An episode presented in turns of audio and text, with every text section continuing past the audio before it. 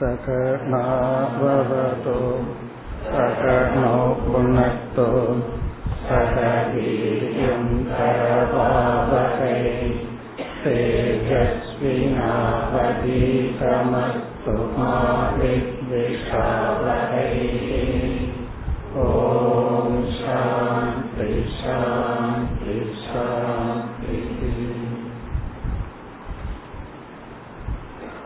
தொண்ணூத்தி இரண்டாவது ஸ்லோகம் चेतना चेतनेष्वेषु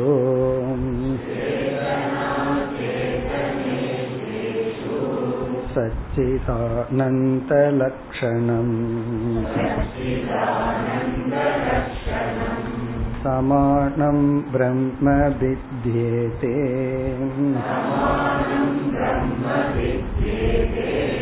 नामरूपे पृथक् पृथक्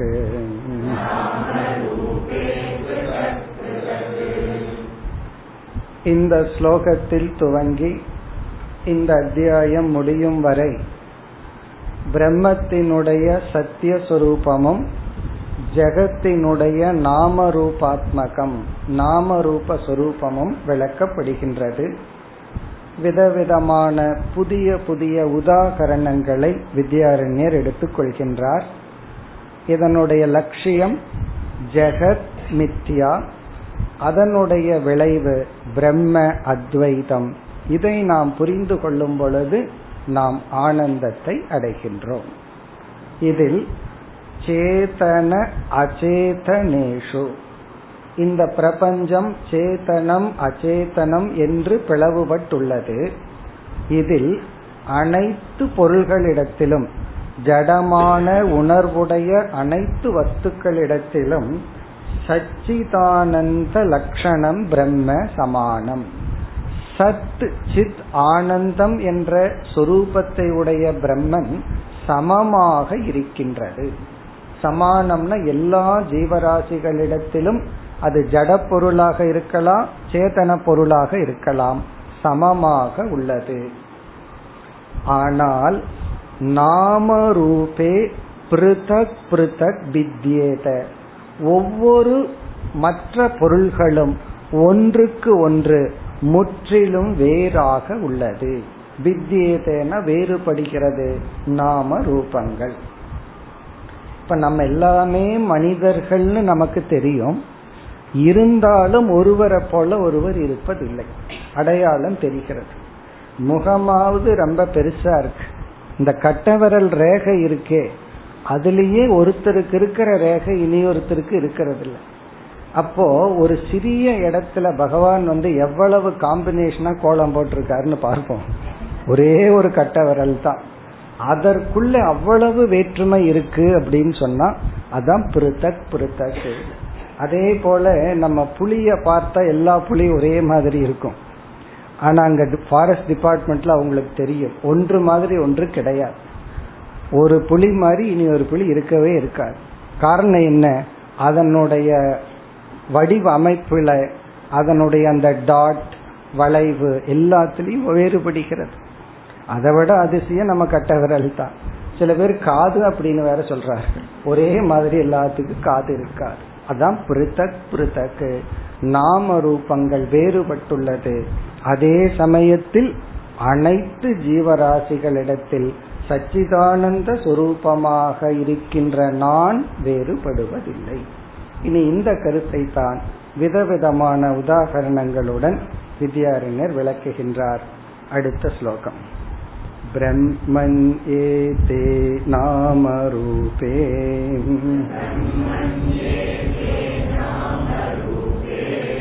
पटे चित्रमिव स्थिते उपेक्ष्य नामरूपे द्वे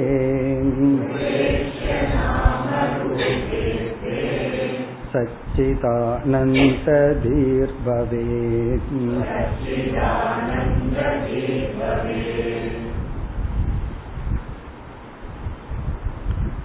ஜட பொருள்களிடத்திலும் அசைகின்ற உணர்வுடைய சேத்தனமான ஜீவராசிகளிடத்திலும் பிரம்மன் சமமாக உள்ளது என்பதற்கு ஒரு உதாகரணம் இங்கு கொடுக்கின்றார் ஒரு துணி இருக்கின்றது அதுல வந்து ஒரு வரைபடம் இருக்கின்றது.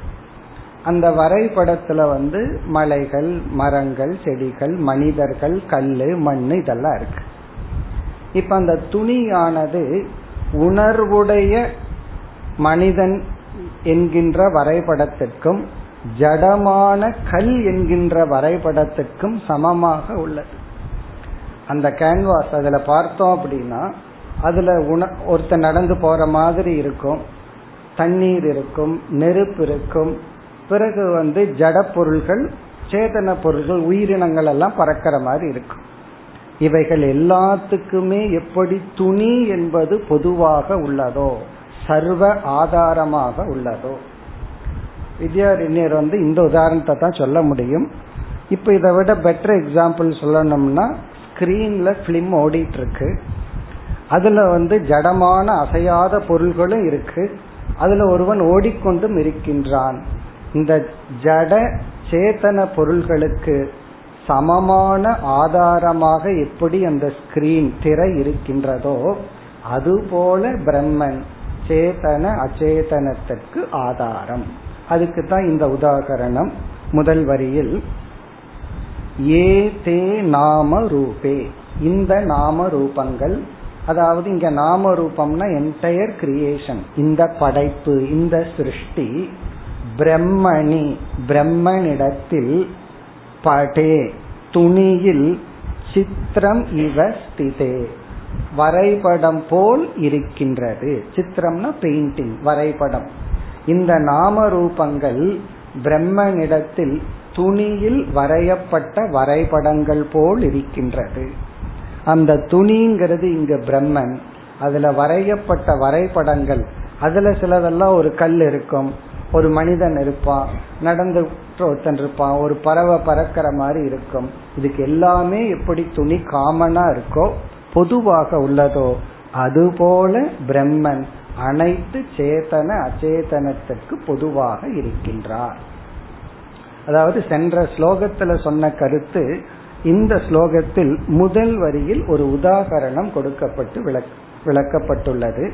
இனி இரண்டாவது வரியில் உபேக்ஷிய நாம ரூபே துவே சச்சிதானந்த தீஹி பவே. நாம ரூபே துவே. இந்த இரண்டு நாம ரூபங்களையும் உபேக்ஷிய உபேக்ஷிய என்றால் அதிலிருந்து கவனத்தை எடுத்து அதாவது நீக்கி கண்டுகொள்ளாமல். அவன் என்ன ரொம்ப அலட்சியப்படுத்துறான்னு சொல்றோம் இல்லையா? அதுதான் இங்க உபேக்ஷிய அலட்சியப்படுத்தி. அப்படின்னா அது வந்து சத்தியம்னு நினைக்காம அதிலிருந்து கவனத்தை எடுத்து எடுத்தால் நமக்கு என்ன கிடைக்குமா? சச்சிதானந்த தீஹி பவேத். பிரம்மத்தினுடைய சச்சிதானந்த சுரூபத்தின் அறிவு கிடைக்கும். உபேட்சியன்னா இதிலிருந்து விலகினால் நமக்கு கிடைக்கிறது என்னன்னா சச்சிதானந்த தீனா இங்க அறிவு. பிரம்மத்தின் சச்சிதானந்த சுரூபத்தினுடைய அறிவு பவேத் கிடைக்கும். இது எப்படி என்றால் இப்ப நம்ம முன்னாடி வந்து களிமண் இருக்கு. களிமண்ணை மட்டும் நம்ம பார்த்துட்டு இருக்கோம் அப்ப பானை வந்து அவர் செய்யலை. அப்ப நம்ம மனதுல என்ன தி என்ன புத்தி இருக்கும் என்ன எண்ணம் இருக்கும்? மிருத் விருத்தி. களிமண் என்ற எண்ணம் நம்ம மனசுல இருக்கும். அப்ப நம்ம மனசுல இருக்கிற தாட் எண்ணம் எதை பற்றியது? களிமண்ணை பற்றிய எண்ணம். களிமண் இருக்குன்னு சொல்லுவோம். பிறகு ஒரு மணி நேரத்துல அவன் பத்து இருபது பானைகள் செஞ்சு விடுகின்றான். அதுக்கப்புறம் நம்ம பார்க்கறோம். நம்ம மனதில் இப்ப என்ன எண்ணம்? நம்ம உண்மையிலேயே சொல்லணும்னா நியாயமா இருக்கணும்னா நேர்மையா இருக்கணும்னா என்ன சொல்லணும்? களிமண் தான் சொல்லணும். மறுபடியும் எனக்கு களிமண்ணை பத்தி எண்ணம் தான் சொல்லணும். என்ன ஆகி விடுகிறது? களிமண்கிற எண்ணம் மறைந்து விடுகிறது. பானைங்கிற எண்ணம் புதிதாக வந்து விட்டது. அப்போ இந்த பானைங்கிற எண்ணத்துல தான் ஓடிட்டு இருக்கிறமே தவிர களிமண் அப்படிங்கிற எண்ணத்தை நாம் மறந்து விட்டோம். இப்ப மனதுல என்ன எண்ணம் ஓடுது? பானை.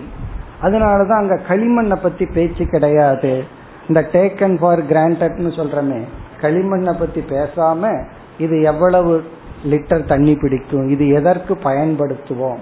இதுக்கு என்ன பேரு? அப்ப அங்க நாம ரூப கர்ம இத பத்தி நமக்கு அட்டென்ஷன் இப்ப என்ன ஆயிருக்குன்னா நம்ம களிமண்ணை அடையணும்னா என்ன பண்ணணும்? கையில பானைய வச்சுட்டு களிமண்ணை நான் அடைய வேண்டும் என்றால் என்ன பண்ணணும்னா மனதில் இருக்கிற நாம ரூபத்தை நீக்கிவிட்டால் களிமண் புத்தி நமக்கு கிடைத்து விடும். அப்படி இந்த உலகத்துல நீங்க பிரம்மத்தை அடையணும்னா என்ன பண்ணணும்? எதையாவது ஒரு பொருளை எடுத்துக்கொள்ளுங்கள். வீட்டில் இருக்கிற மாமனார் மாமியாரையும் எடுத்துக்கங்க. அந்த நாம ரூபத்தை நீக்கி விடுங்கள் இருக்கிறது பிரம்மன் தான் அல்லது உங்க நீங்க வளர்த்துற நாயே எடுத்துக்கலாம்.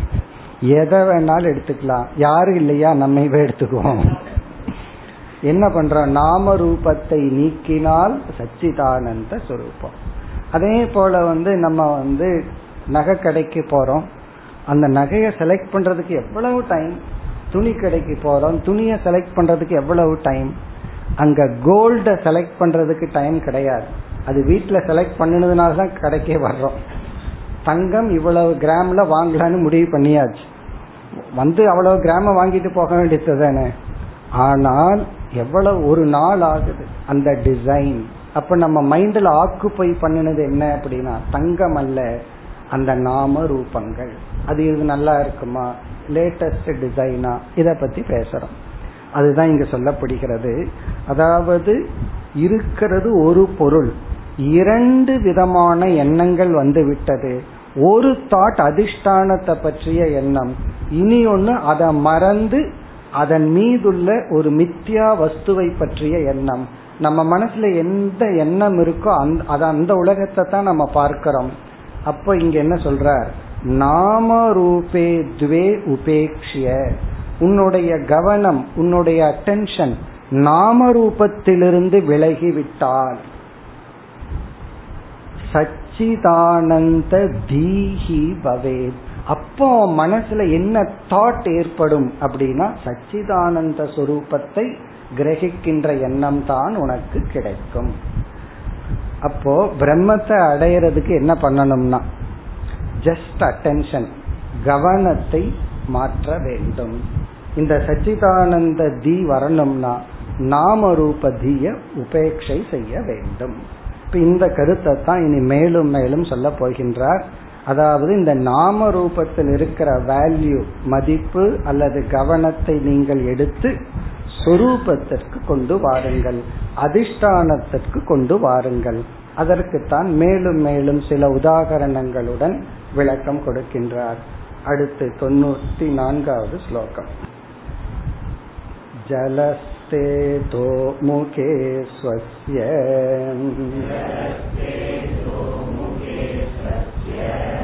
देहे दृष्टेऽप्युपेक्ष्यतम्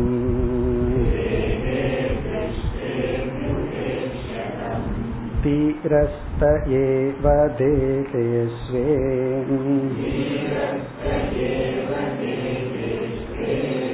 तात्पर्यं स्यात् यथा तथा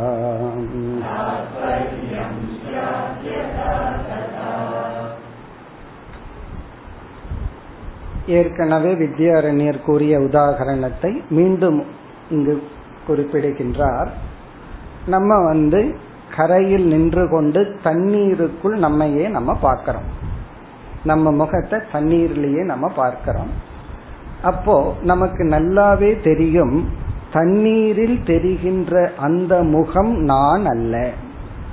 அந்த கரையில இருந்து கொண்டிருக்கின்ற முகம்தான் என்னுடைய முகம் அப்படின்னு நன்கு தெரியும். அந்த தண்ணீர் அப்படியே லேசா அசையும் பொழுது அங்க முகம் அசைகின்றது. அப்பொழுது எனக்கு நல்லா தெரியும் எப்பொழுது என்னுடைய முகம் அசையவில்லை. அது ஆடுல அதே சமயத்துல தண்ணீர் அழுக்காக இருந்தால் அந்த முகத்துல ஏதோ அழுக்கு இருக்கிறது போல தெரிகிறது. அது எனக்கு தெரியும். அது வந்து ரிஃப்ளெக்ஷன்ல தான் இருக்கு. எனக்கு இல்லை. என்று எப்படி நாம வந்து நான் வேறு நான் பார்த்து கொண்டிருக்கின்ற இந்த பொய்யான தோற்றம் வேறுன்னு நம்ம பிரிக்கிறோமோ அதுபோல பிரித்து புரிந்து கொள்ள வேண்டும். வேறொரு உதாகரணம் ஸ்லோகத்திற்குள் சென்றால் ஜலஸ்தே அதோ முகே ஸ்வசிய தேகே ஜலஸ்தே அப்படின்னா ஜலத்திற்குள் ஜலம்னா தண்ணீர் தண்ணீருக்குள் அதோ முகே இப்ப நம்ம பார்த்தோம்னா அது தலைகீழா தெரியும். தலைகீழாக தெரிகின்ற அதோ முகம்னா தலைகீழாக தெரிகின்ற ஸ்வசிய தேகே நம்முடைய தேகத்தில். இப்ப அந்த ரிஃப்ளக்ஷன் இருக்கிற தலைகீழாக தெரிகின்ற நம்முடைய தேகத்தில் திருஷ்டே அபி. அதை நாம் பார்த்தாலும் நம்முடைய பார்வைக்குள் அது வந்திருந்தாலும் உபேக்ஷியதம் அதை நாம் கண்டு கொள்வதில்லை. பொருள்படுத்துவதில்லை. அலட்சியப்படுத்துகின்றோம். அதனுடைய தர்மத்தை நம்முடைய தர்மமாக எடுத்துக் கொள்வதில்லை. அது என்னென்னலாம் பண்ணதோ அது வந்து எனக்கு சம்பந்தம் இல்லை. அது ஒரு அசைவு வரும் பொழுது நான் அசையாம நின்றுட்டு இருந்தாலும் அது அசைகிறதுனா அந்த அசைவுங்கிற தர்மம் எனக்கு இல்லைன்னு நாம் புரிந்து கொள்கின்றோம். யாராவது அந்த முகத்தை தண்ணி க தடியில் அடிச்சாங்கன்னு வச்சுக்கோமே என்னை நீ அடிக்கவில்லை அல்லது நிழல் எக்ஸாம்பிளா எடுத்துக்கலாம். என்னுடைய நிழல் வேறு நான் வேறு. அப்படி தீரஸ்த ஏவே தேகே ஸ்வே. தீரஸ்த தீரஸ்தே தேகே தீரம்னா கரை. தீ கரையில் நின்று கொண்டிருக்கின்ற ஸ்வதேகே தன்னுடைய உடலில் யதா தாத்பரியம் ததா சியாத் எப்படி அதுல தாத்பரியம் இருக்கோ அது போலதான் நாம் புரிந்து கொள்ள வேண்டும். இந்த உபேக்ஷா அதுக்கு வந்து எதிர்ச்சொல் வந்து தாத்பரியம். அங்க உபேக்ஷான்னு சொன்னாரு இங்க தாத்பரியம்ங்கிற வார்த்தை சொல்லியிருக்காரு. இது நம்ம வேதாந்த வகுப்புல ரொம்ப முறை கேட்டிருப்போம். தாத்பரியம் தாத்பரியம். தாத்பரியம்னா முக்கியத்துவம். இப்ப சில பேர் நம்ம கிட்ட ஒரு புக் வாங்கணும்னு வந்திருப்பார்கள். எடுத்த உடனே அந்த டாபிக் எடுக்க மாட்டார். எல்லாம் கடைசியில சுத்திட்டு அப்புறம் வருவார். நீங்க என்கிட்ட வாங்கிட்டு போன புஸ்தகத்தை கொடுக்கணும். அப்ப அங்க தாத்பரியம் என்ன அப்படின்னா சில பேரு அதுக்குன்னு போயிட்டு அதை தவிர வேற ஏதாவது பேசிட்டு வந்துடுறது. அப்ப அங்க தாத்பரியத்தை மிஸ் பண்ணிட்டோம்னு அர்த்தம். தாத்பரியம்னா முக்கியம். எதற்காக? அப்படி உபேக்ஷானா முக்கியத்துவம் இல்லை. விட்டு விடுதல். இப்ப இந்த எக்ஸாம்பிள் என்ன சொல்லப்படுதுன்னா எனக்கு தெரிந்து கொண்டிருந்தாலும் என்னுடைய பிரதிபிம்பம்னு எனக்கு புரிந்து கொண்டால் அதனுடைய தர்மத்தை நான் எடுத்துக்கொள்வதில்லை பிறகு அது வேறு நான் வேறு என்று புரிந்து கொள்கின்றேன். அதே போல இந்த தேகமே. தேகத்தை நம்ம தண்ணியில பார்க்கிறோம். தண்ணியில் இருக்கிற தேகம் எப்படி பொய்யோ அதே போல சச்சிதானந்த சுரூபமாகிய எனக்கு இந்த தேகம் ஒரு ரிஃப்ளக்ஷன் எனக்கு இந்த உடல் பொய். நான் இந்த இடத்துல யாருன்னா? சச்சிதானந்த சொரூபம். இனி வேறொரு உதாரணம் கொடுக்கிற வித்யாரண்யருக்கு வந்து ஒரு உதாரணம் ரெண்டு உதாரணம் போதாதுன்னு தோணுகின்றது அதனால பல உதாகரணங்கள் இதே கருத்தை வலியுறுத்த குறிப்பிடுகின்றார் தொண்ணூத்தி ஐந்தாவது ஸ்லோகம் சகசிரசோ மனோராஜ்யே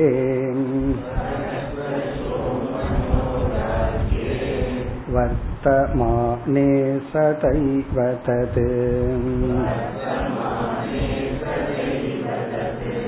सर्वैरूपेक्ष्यते तद्वत्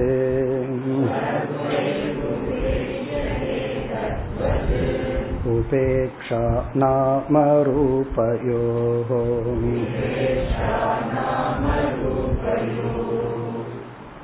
அடுத்த உதாகரணம் மனோராஜ்யம் மனோராஜ்யம் அப்படின்னா என்ன நம்மளாக உட்கார்ந்து கொண்டு எதையாவது கற்பனை பண்ணிட்டு இருக்கிறது அதுக்கு பேரு மனோராஜ்யம்.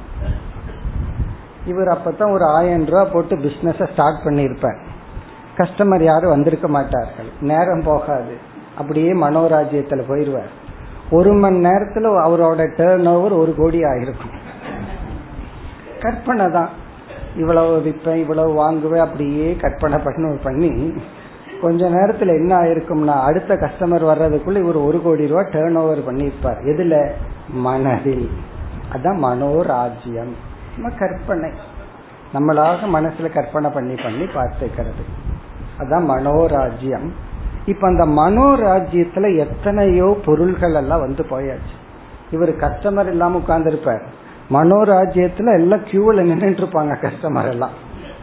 அப்போ அந்த கஸ்டமரை அந்த மனோராஜ்யத்திலிருந்து ரியல் கஸ்டமரை இவர் பாக்கிறார் உடனே அவங்க எல்லாம் எங்க போனாங்கன்னு அவர்கிட்ட கேட்டுட்டு இருப்பாரா இவருக்கே தெரியும். இதெல்லாம் என்னுடைய கற்பனையில தோன்றிய பொருள்கள். அப்போ அதை இவரே எப்படி வந்து அலட்சியப்படுத்துறார்? நானாக கற்பனையில தோற்றி வைத்த பொருள்கள். அதை எப்படி நாமளே அலட்சியப்படுத்துறோமோ அப்படி இந்த தேகத்தை இந்த பிரபஞ்சத்தை நாம் அலட்சியப்படுத்த வேண்டும். இங்க அலட்சியம்ங்கிறது வந்து நெகட்டிவ் சென்ஸ்ல கிடையாது. பொதுவா அந்த வார்த்தை நம்ம வந்து அவன் என்ன அலட்சியப்படுத்துறான்னா ஏதோ ஒரு நெகட்டிவ் அர்த்தம் இல்ல. அப்ப இந்த பிரபஞ்சமே மனோராஜ்யத்தை போல விடணும். ஏதோ ஒரு கற்பனைகள் அவ்வளவுதான். வந்துதா வருது போச்சா போகுது அவ்வளவுதான். அப்படி மனோராஜ்யத்தை ஆயிரக்கணக்கான கற்பனையான எண்ணங்கள். அந்த எண்ணங்களை நம்ம எப்படி நீக்குகின்றோமோ இதுல இனியொரு டெக்னிக்கல் விசேஷமும் இருக்கு. உதாரணமா முன்னாடி வந்து நம்ம எக்ஸாம்பிள் பார்த்தது களிமண் அப்புறம் பானை. அட்லீஸ்ட் பானைன்னு ஒரு நாம ரூபம் வெளியே இருந்தது. மனசுல ஒரு எண்ணம் ஏற்பட்டது. அல்லது இருபது நகைய பாக்கிறோம் இருபது எண்ணங்கள் வருது. இந்த மனோராஜ்யத்துல எங்க பொருள்கள்? பொருள்களே கிடையாது. எல்லாம் நம்ம மெமரியிலிருந்து எடுத்தது சிலதெல்லாம் நம்மளாக கற்பனை செய்தது. அப்ப வெளியே பொருள்களே இல்லாம எத்தனை மன எண்ணங்களை நம்ம கற்பனையில சேர்த்து வச்சிருக்கோம்? அப்ப கடைசியில என்ன மிஞ்சதுன்னா எண்ணங்கள் மட்டும்தான். இத தெரிஞ்சிட்ட நம்ம இந்த நம்மளுடைய கற்பனைக்கு நாமளே முக்கியத்துவம் கொடுப்பதில்லை. அதை எப்படி நாம் உடனடியாக நீக்கி விடுத்து வியாபகாரியத்துக்கு வந்து விடுகின்றோமோ அதுபோல இந்த விவகார பிரபஞ்ச நாம ரூபத்தை தியாகம் செய்துவிட்டு பிரம்மஸ்வரூபத்திற்கு வர வேண்டும். அதுதான் இங்கு உபதேசம். சகசிரசக சகசிரசக என்றால் ஆயிரக்கணக்கான. மனோராஜ்யே. மனோராஜ்யத்தில். மனோராஜ்யம் இந்த மனக்கோட்டைன்னு நம்ம தமிழ்ல சொல்றோமே அது இந்த சமஸ்கிருத சொல்லினுடைய பர்ஃபெக்ட் டிரான்ஸ்லேஷன் இங்க ராஜ்யம்னா கோட்டை மனோராஜ்யம்னா மனதினால் கட்டப்பட்ட கோட்டைகள். இவர் வந்து மனசினாலேயே ஒரு கோட்டையை கட்டியிருப்பார். அதை யாரோ ஒருத்தர் வந்து அதுக்கு தடையா இருந்திருப்பாங்க. என் கோட்டையெல்லாம் இவன் இடிச்சுட்டான் அப்படின்னு சொல்லுவான். என் மனது என் மனசுல எத்தனையோ கோட்டை கட்டி வச்சிருந்தேன். அவங்க எல்லாம் வந்து அதை இடிச்சுட்டாங்கன்னு. உன்னை யாரு கோட்டை கட்ட சொன்னது? அவங்க வந்து இடிச்சாங்களாம். இவர் அவ்வளவு பெருசா கட்டி வச்சுட்டா அவங்க எப்படி இடிக்க முடியும்? அப்படி நம்ம கற்பனையாக எத்தனையோ கோட்டைகள் கட்டியுள்ளோம். இத வேற ஆங்கிள் அடுத்த லட்ச பாயிண்ட்ல சொல்லணும் அப்படின்னா இங்க மனோராஜ்யம்னு சொல்வது நம்முடைய தவறான லட்சியங்கள் சாத்தியங்கள்.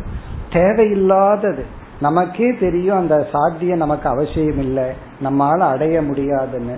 இருந்தாலும் அதை நான் அடையணும் அப்படின்னு ஒரு எதிர்பார்ப்பை நம்மளே கற்பனை செய்து வைத்துக் கொள்ளுதல். அப்படிப்பட்ட ஆயிரக்கணக்கான மனோராஜ்யங்கள் கற்பனைகள் எதிர்பார்ப்புகள் பொய்யான சாத்தியங்கள் எட்டாத சாத்தியங்கள் இவைகளையெல்லாம் வர்த்தமானே.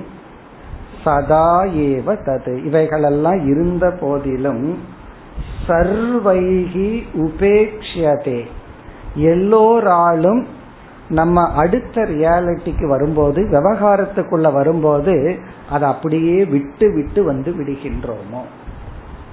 அதனாலதான் சில பேர் அப்படியே மனக்கோட்டை கட்டிட்டே போயிட்டு இருப்பாங்க. நம்ம போய் இடையில போயிட்டோம்னா அந்த கோட்டை இடிஞ்சு போகணும் அவங்களுக்கு கோபம் வந்துடும் நானே இப்பதான் நல்ல கற்பனையில் இருக்க அதை ஏன் வந்து கெடுக்கின்றாயின்னு சொல்வார். அப்படி ஒரு கோட்டையை முடிச்சிட்ட உடனே அடுத்த கோட்டைக்கு போகும்போது இதில் இருக்கிற மெட்டீரியல் எடுத்துக்க மாட்டார். தனியா மறுபடியும் ஆரம்பிப்பாரு ஃபர்ஸ்ட்ல இருந்து அஸ்திவாரத்திலிருந்து.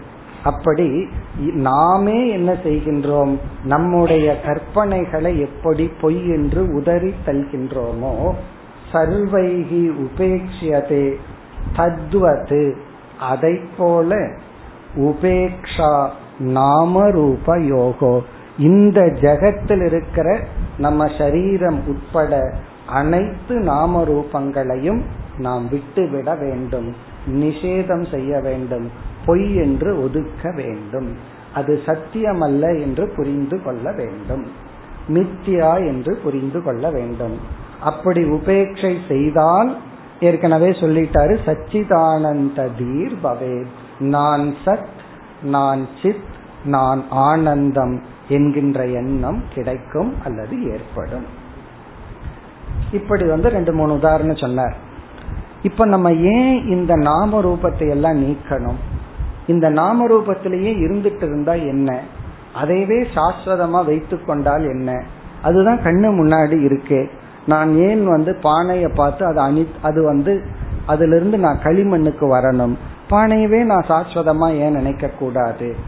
அடுத்த இரண்டு ஸ்லோகத்தில் இந்த நாம ரூபத்தினுடைய அநேகத்துவம் பிளஸ் அனித்தியத்துவம் அதனுடைய நிலையாமை என்கின்ற ஒரு ரியாலிட்டி ஒரு உண்மையை குறிப்பிடுகின்றார்.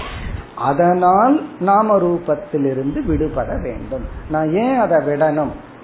அது உன்னை விடுவதற்கு முன் நீ அதை விட்டு விட வேண்டும். இல்லைன்னா அது உன்னை விட்டுட்டு போயிடும். இப்ப யாரு புத்திசாலி அது விடுற அது உன்னை விடுறதுக்கு முன்னாடி நீ விடுறையா அதுதான் இங்க கேள்வி இப்ப அனித்தியத்துவம்ங்கிற விஷயத்தை குறிப்பிடுகின்றார் தொண்ணூத்தி ஆறாவது ஸ்லோகம் क्षणे क्षणे मनोराज्यम्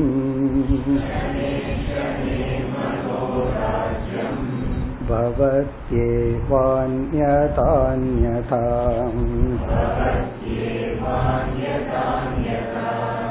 गतं गतं पुनर्नास्ति व्यवहारो बहिस्तथा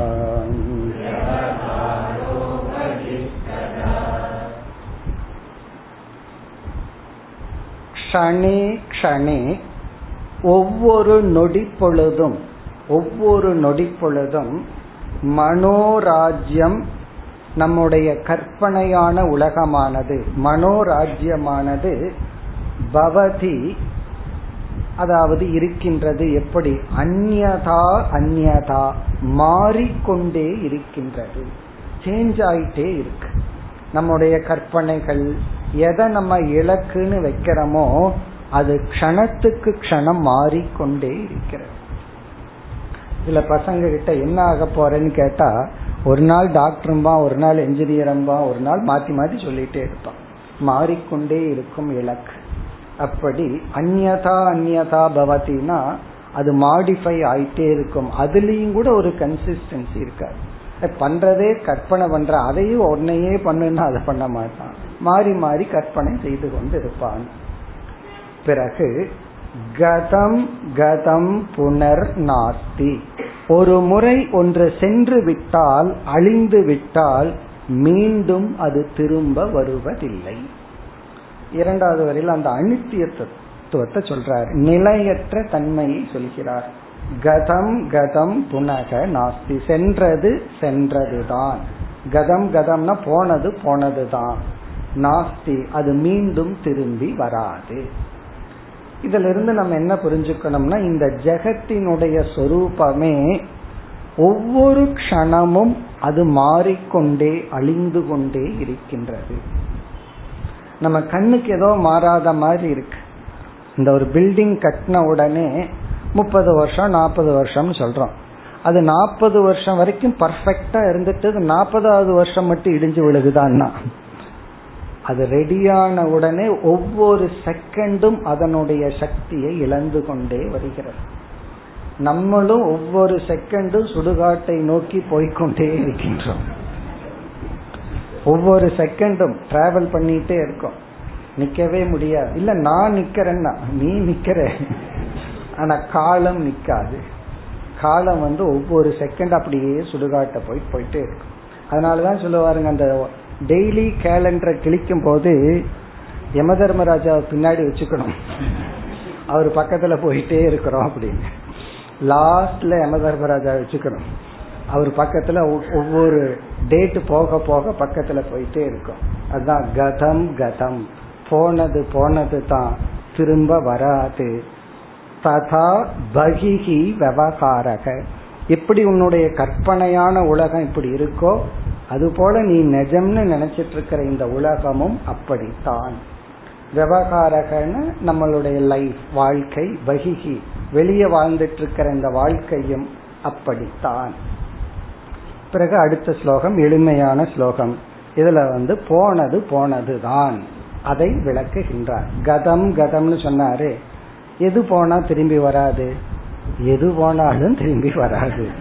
அதைத்தான் குறிப்பிடுகின்றார். தொன்னூற்றி ஏழாவது ஸ்லோகம் न बाल्यं यौवने लब्धम्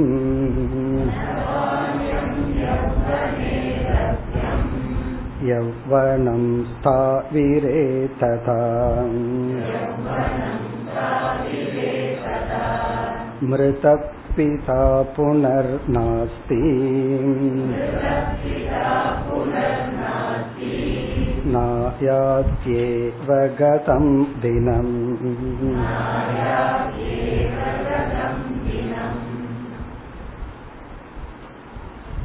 நிலையற்ற தன்மையை சொல்கின்றார் இதெல்லாம் நமக்கு தெரியாத விஷயம் அல்ல தெரிஞ்சதுதான் இப்ப தெரிஞ்சதையே இதுக்கு வித்யாரண்யர் சொல்லணும்னா தெரிஞ்சும் நம்முடைய கவனத்தில் இது நிற்பதில்லை அதனால நம்மளுடைய கவனிக்க சொல்கின்றார் என்ன சொல்கின்றார் ந பால்யம் எவ்வனே லப்தம். குழந்தை பருவம் என்பது இளமை பருவம் வந்தவுடன் அழிந்து விடுகின்றது. ந பால்யம் குழந்தை பருவம் இல்லை எவ்வனே. நாம் இளமை பருவத்திற்கு வந்த உடன். அந்த யூத்துங்கிற ஸ்டேட்டுக்கு வந்தவுடன் அந்த சைல்டுஹுட்ங்கிற ஸ்டேட்டை நாம் இழந்து விடுகின்றோம். பிறகு அப்படியே யூத்தாவே இருந்தா நல்லா இருக்கும். ஆனா என்ன ஆகுதுன்னா எவ்வனம் தாவிரே ததா. அந்த இளமையானது வயோதிகம் வந்து விட்டால் அந்த இளமையை நாம் இழந்து விடுகின்றோம். இல்லையே நான் இலக்கிலேயே டை எல்லாம் போட்டுட்டு அதே மாதிரிதான் இருக்கேன் அப்படின்னு தோணலாம். நமக்கே தெரியும் டை வந்து நமக்கே தெரியும். அதாவது இந்த டை விஷயம் பெரிய ஆச்சரியமா இருக்கு. அவங்களுக்கும் தெரியும் இவருக்கு வயசு எழுபத்தி மூணுன்னு எல்லாத்துக்கும் தெரியும். ஸோ இவருக்கு வந்து ஒயிட் ஹேர் தான் இருக்குன்னு எல்லாத்துக்கும் தெரியும். ஆனா எல்லாத்துக்கு முன்னாடியும் போட்டுட்டு இருக்கோம் அப்போ மக்கள் எப்படி வந்து பிரம்மத்தை போல பொய்ய அக்செப்ட் பண்ணியிருக்காங்க? பிரம்ம எப்படி ஏற்றுக்கொள்ளப்பட்டதோ அப்படி எல்லாம் நம்ம அந்த பொய்யை ஏற்றுக்கொள்கின்றோம். அந்த மாதிரி அந்த இளமை காலம் வயோதிக காலத்தில் கிடைப்பதில்லை. மிருத பிதா புனக நாஸ்தி. இறந்து போன தந்தை அல்லது பெரியவர்கள் மீண்டும் வருவதில்லை. மிருத பிதான? இங்க பிதான? எல்லாத்துக்கும் யாரெல்லாம் நம்மோட வாழ்ந்து இறந்து போனார்களோ அவர்கள் மீண்டும் வருவதில்லை. ந ஆயாதி ஏவ கதம் தினம். நேற்றைய தினம் இன்று வருவதில்லை. கதம் தினம்னா எஸ்டர்டே நேற்று. ந ஆயாதினா வராது. பிறகு வந்தது என்னன்னா இன்று. நாளைக்கு என்ன வரும்னா நாளை. போனது வராது. ஸோ இந்த ஸ்லோகத்தில் என்ன சொல்றார்? நிலையற்ற தன்மையை ஞாபகப்படுத்துகின்றார். இதெல்லாம் நமக்கு தெரிஞ்ச கருத்து தான். அனைத்தும் நிலையற்றது. ஆகவே என்னன்னா அதிலிருந்து கவனத்தை எடுத்து விட வேண்டும் மிக ஒரு அழகான ஸ்லோகம் அடுத்த ஒரு ஸ்லோகம் தொண்ணூத்தி எட்டாவது ஸ்லோகம் मनोराज्यात् विशेषकः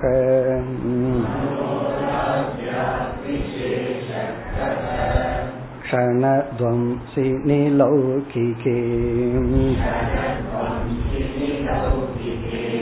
अतोऽस्मिन् पासमानेऽपि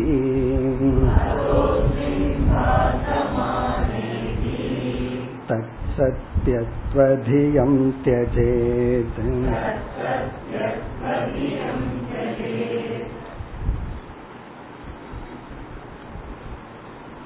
நாம் கற்பனையாக மனதில் ஒரு உலகத்தை படைத்துள்ளோம்.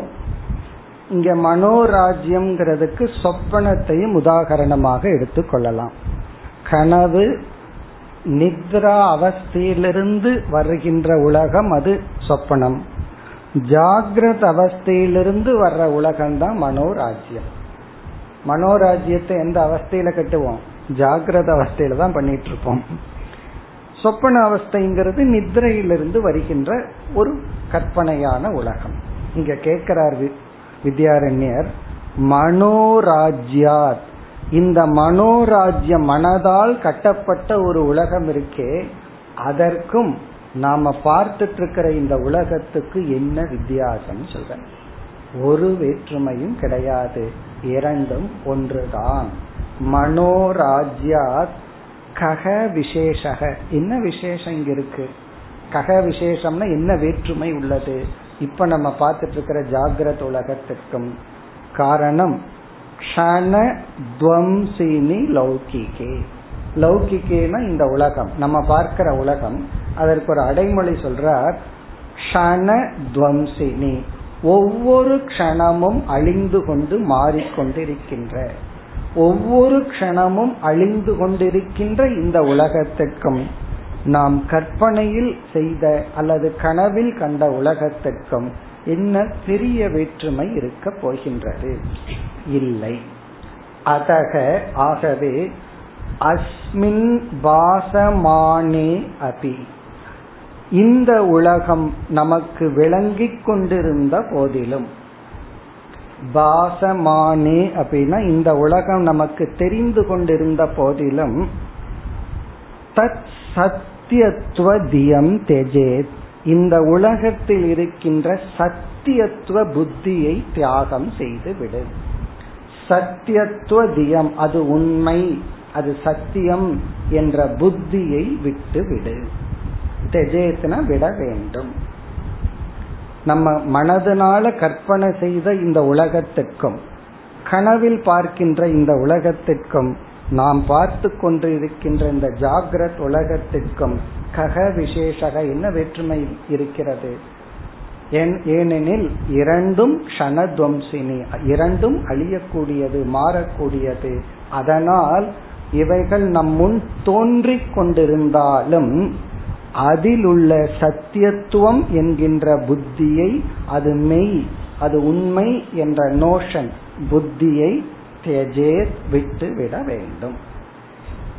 இந்த இடத்துல நம்ம இந்த சத்தியத்துவ புத்தி அதை மட்டும் எடுத்துக்கொண்டு ஒரு சிறிய விசாரத்தை மேற்கொள்வோம்.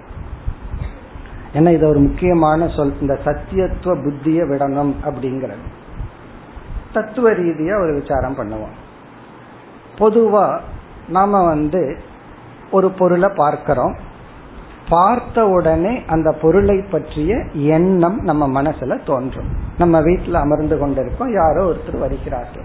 உடனே நமக்கு என்ன ஏற்படும்? அவரை பற்றிய எண்ணம் ஏற்படும்.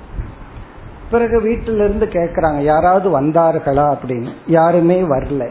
நம்ம என்ன சொல்லுவோம்? யாருமே வரல. எந்த மனிதனும் வரவில்லை. அப்போ இயற்கையா நம்ம மனசுல ஒரு எண்ணம் தோன்றினால் அதற்குரிய விஷயம் வந்தா தான் எண்ணம் தோன்றும். அங்க விஷயம் இல்லைன்னா எண்ணம் தோன்றாது. யாராவது வந்தா தானே எண்ணம் தோன்றும். இப்ப நான் எதையாவது ஒரு மலரை எடுத்து உங்ககிட்ட காமிச்சேன்னா தான் மலர்ங்கிற எண்ணம் தோன்றும். நான் மலரை எடுத்து உங்ககிட்ட காட்டலைன்னா மலர்ங்கிற எண்ணம் தோன்றாது.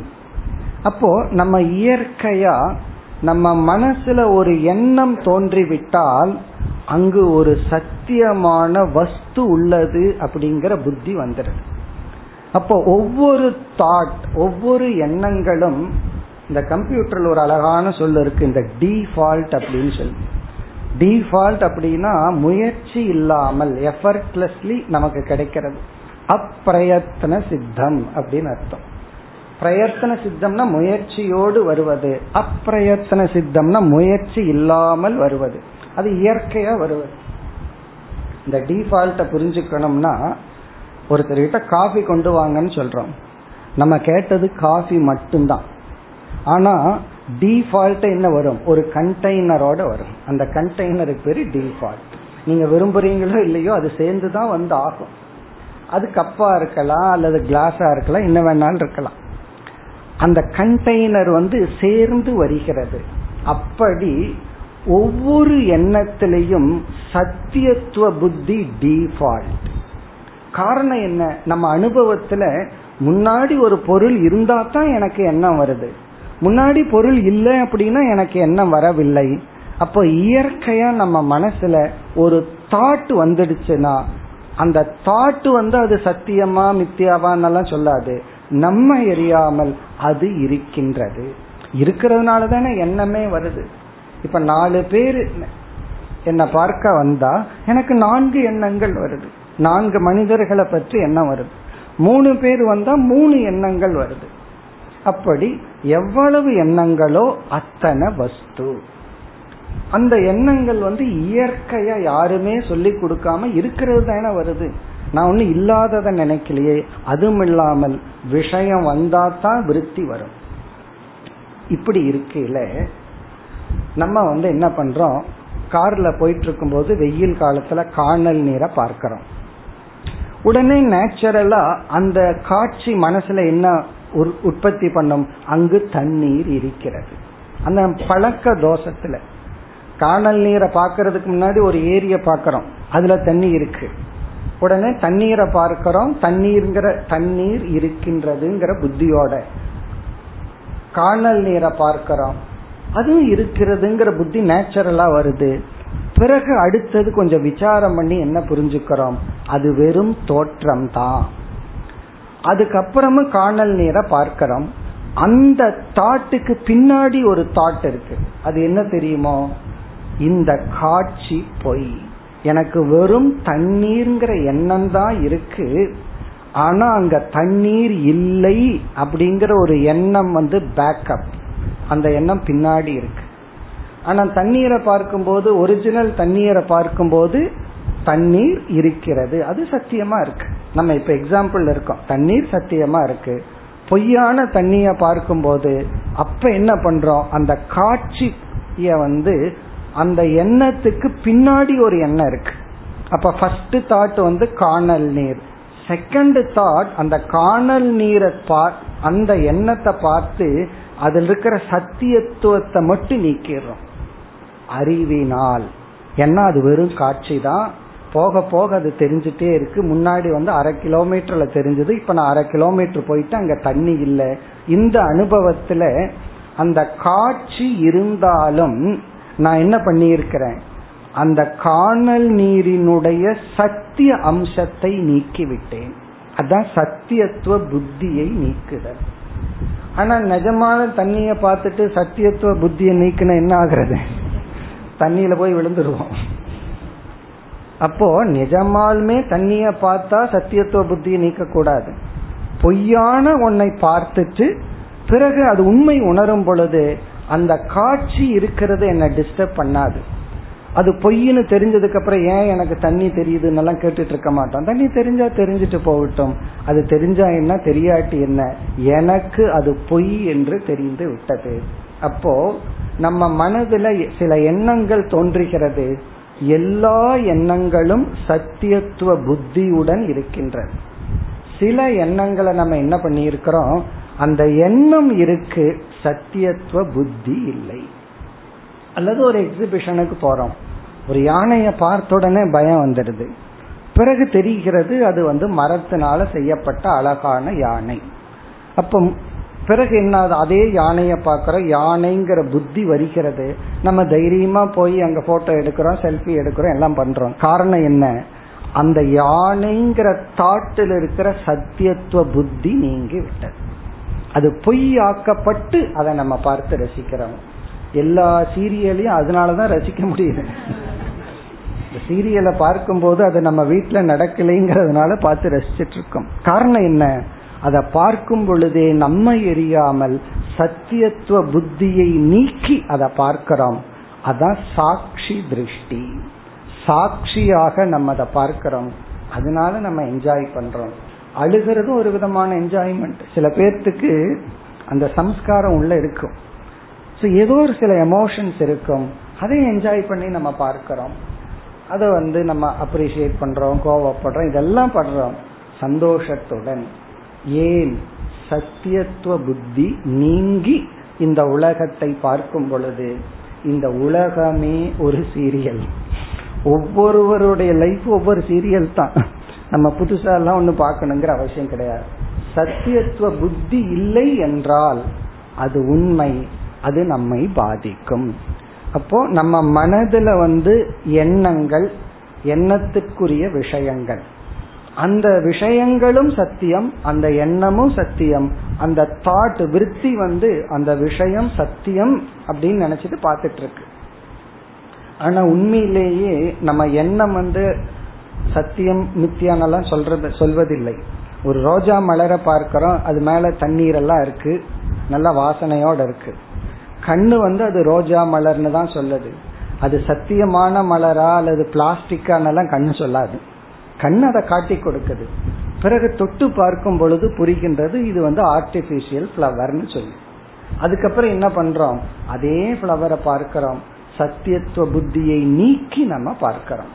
அது போல எப்படி சில எக்ஸாம்பிள் அந்த மாதிரி பண்றோமோ அப்படி என்ன பண்ணணுமா? இந்த உலகத்தில் இருக்கிற அனைத்து பொருள்களிலோட உள்ள சத்தியத்துவ புத்தியை நீக்கி பார்க்க வேண்டும்.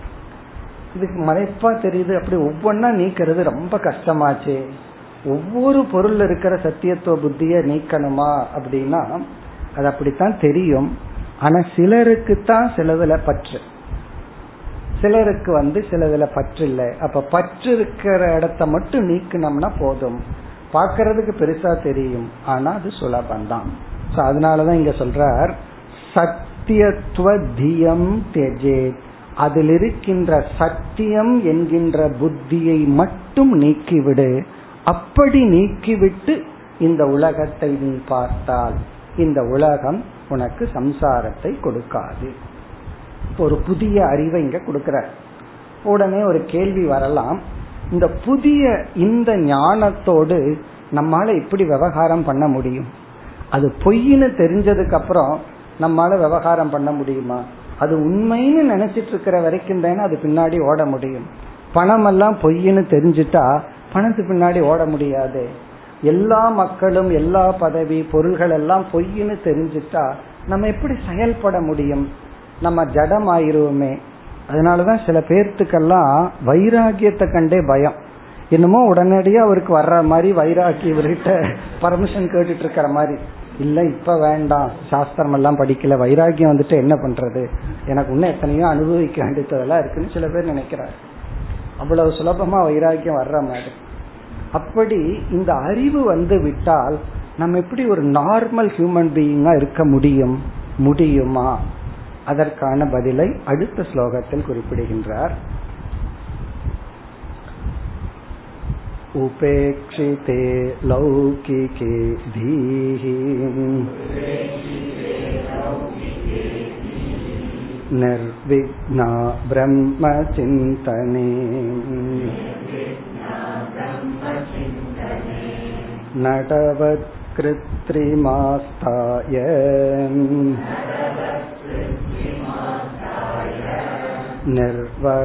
ஏவ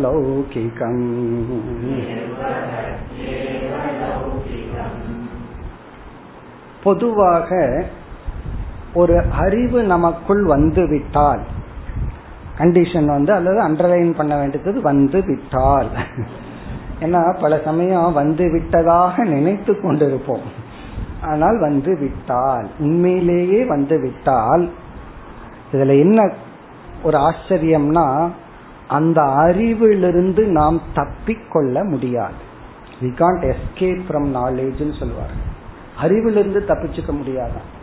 நம்ம யார் யாருகிட்டயோ இருந்து தப்பிக்கணும்னு நினைக்கிறோம். இங்க அறிவு வந்துட்டு அறிவு கிட்ட இருந்து தப்பிச்சுக்க முடியாது. அதனாலதான் சில நியூஸ் பேட் நியூஸ் எல்லாம் சில பேர் சொல்ல வர்றேன்னா வேண்டான்றோம். எனக்கு தெரிய வேண்டாம். எனக்கு அந்த செய்தியே தெரிய வேண்டாம். தெரிஞ்சுட்டா ஏன்? அதுல இருந்து என்னால மீண்டும் வர முடியாது. கொஞ்சம் வயதான ஒருவரிடம் கேட்டேன். உடல்நிலை சரியில்லாத இருக்கும்போது இந்த மாஸ்டர் செக்அப் ஒன்னு இருக்கே பண்ணுங்களே அப்படின்னு. அதுக்கு அவர் சொன்ன பதில் என்னன்னா வேண்டாம் பண்ணுனா ஏதாவது வந்துடும் தெரிஞ்சுட்டா அப்புறம் கஷ்டமா போயிடும் இப்ப மாஸ்டர் செக்அப் பண்ணுனா அதுல ஏதாவது தெரிஞ்சிட்டா அது பயம் வந்துடும் அதனால வேண்டாம் அப்போ அந்த ரிசல்ட்டுக்கு அந்த அறிவுக்கு அவருக்கு தயாரா இல்லை. அதனால இப்படியே போகட்டுமே ஒண்ணு இல்லைன்னு நினைச்சிட்டு இருக்கிறனே. அதை ஏன் பண்ணி ரிஸ்க் எடுக்கணும் அப்படின்னு சொன்னார். சீரியஸா இப்ப ஒன்னும் தெரியாது. எல்லாம் நல்லா இருக்கிற மாதிரி நினைச்சிட்டு இருக்கிற இருக்கிற வரை அப்படியே இருக்கட்டும்ங்கிற.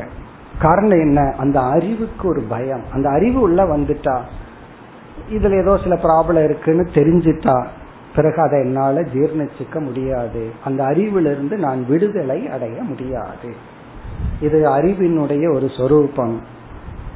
நெகட்டிவ்க்கு எப்படியோ அதே போல பாசிட்டிவ்க்கு தான் பிரம்ம ஞானம் வந்துட்டா அதிலிருந்து நாம் மீள முடியாது. மீள முடியாதுன்னா பாசிட்டிவா காரணம் என்ன அப்படின்னா மீள முடியாதுன்னா ஐயோ அப்படின்னு அர்த்தம் இல்லை. மீள முடியாதுன்னா அந்த பிரம்ம ஞானம் முழுமையாக நம்மை காப்பாற்றும் அப்படின்னு அர்த்தம். சில பேர்த்துக்கு பயம் இந்த ஞானம் வந்துட்டா திடீர்னு போயிருமோ? என் ஜாதகத்துல எதை அடைஞ்சாலும் கொஞ்ச நாள்ல இழந்துட்டே இருக்கிறேன். இந்த ஞானத்தை அடைஞ்சாலும் அதுவும் ஜாதகப்படி கொஞ்ச நாள்ல போயிருமா? சனியோ யாராவது வந்துட்டா அது போயிருமா? அப்படின்னு சில பேர்த்துக்கு பயம். அப்படி கிடையாது. அறிவு வந்து விட்டால் அந்த அறிவு நம்மை விட்டு போகாது. பிறகு அந்த அறிவு வந்து இந்த உலகத்துல மேலும் நல்லா நடந்துக்க வைக்குமே தவிர நம்முடைய நடத்தையோ செயல்பாட்டோ எதற்கும் தடை இருக்காது. பை ஃபேக்ட் பெட்டரா இருக்கும். அதாவது பொய்ன்னு தெரிஞ்சுட்டு பார்க்கும்போது தானே நல்லா அனுபவிக்கிறோம். தெரியாம பார்த்தோம் அப்படின்னா பயந்துட்டு இருப்போம் அப்படி இங்கு ஞானி வந்து இந்த பொய்யை அழகாக கையாளுகின்றான். அப்படி கையாண்டு அவனுக்கு எந்த விதமான துயரம் வருவதில்லை அப்படின்னு சொல்றார். இங்க முதல் வரியில ஒரு கருத்து சொல்றார். எவ்வளவு தூரம் அனாத்மாவிலிருந்து நீங்கள் விலகிக் கொள்கிறீர்களோ அவ்வளவு தூரம் தான் ஆத்மஸ்வரூபத்தில் நிலைத்திருக்க முடியும். இந்த பரஸ்பரம் அனாத்மாவில உள்ள போக போக ஆத்மஸ்வரூப அறிவை இழந்துட்டு இருப்போம் அனாத்மாவிலிருந்து விலகி வர வர ஆத்மஸ்வரூபத்தில் நிலைக்க முடியும். இந்த ரெண்டு சேர்ந்து பண்ண முடியாதது இது ஒண்ணுதான். எப்படி ஒரே அறையில இருளும் ஒளியும் சேர்ந்து வச்சுக்க முடியாதோ அதே போல வந்து பிரம்ம ஞானமும் ஜெகத் சத்தியத்துவ புத்தியும் சேர்ந்து செல்லாது. ஒன்ன விலக விலக இனி ஒன்று தெளிவாகி கொண்டிருக்கும். அப்படி தெளிவாகி கொண்டிருந்தால் ஞானியானவன் என்ன செய்கின்றான்? மிக அழகாக அவன் இந்த அறிவுடன் இந்த உலகத்தில் விவகாரத்தை செய்கின்றான். அதுதான் இந்த ஸ்லோகத்தின் சாராம்சம். அடுத்த வகுப்பில் தொடர்போம் ஓம் போ पूर्णमदः पूर्णमिदं पूर्णात् पूर्णस्य पूर्ण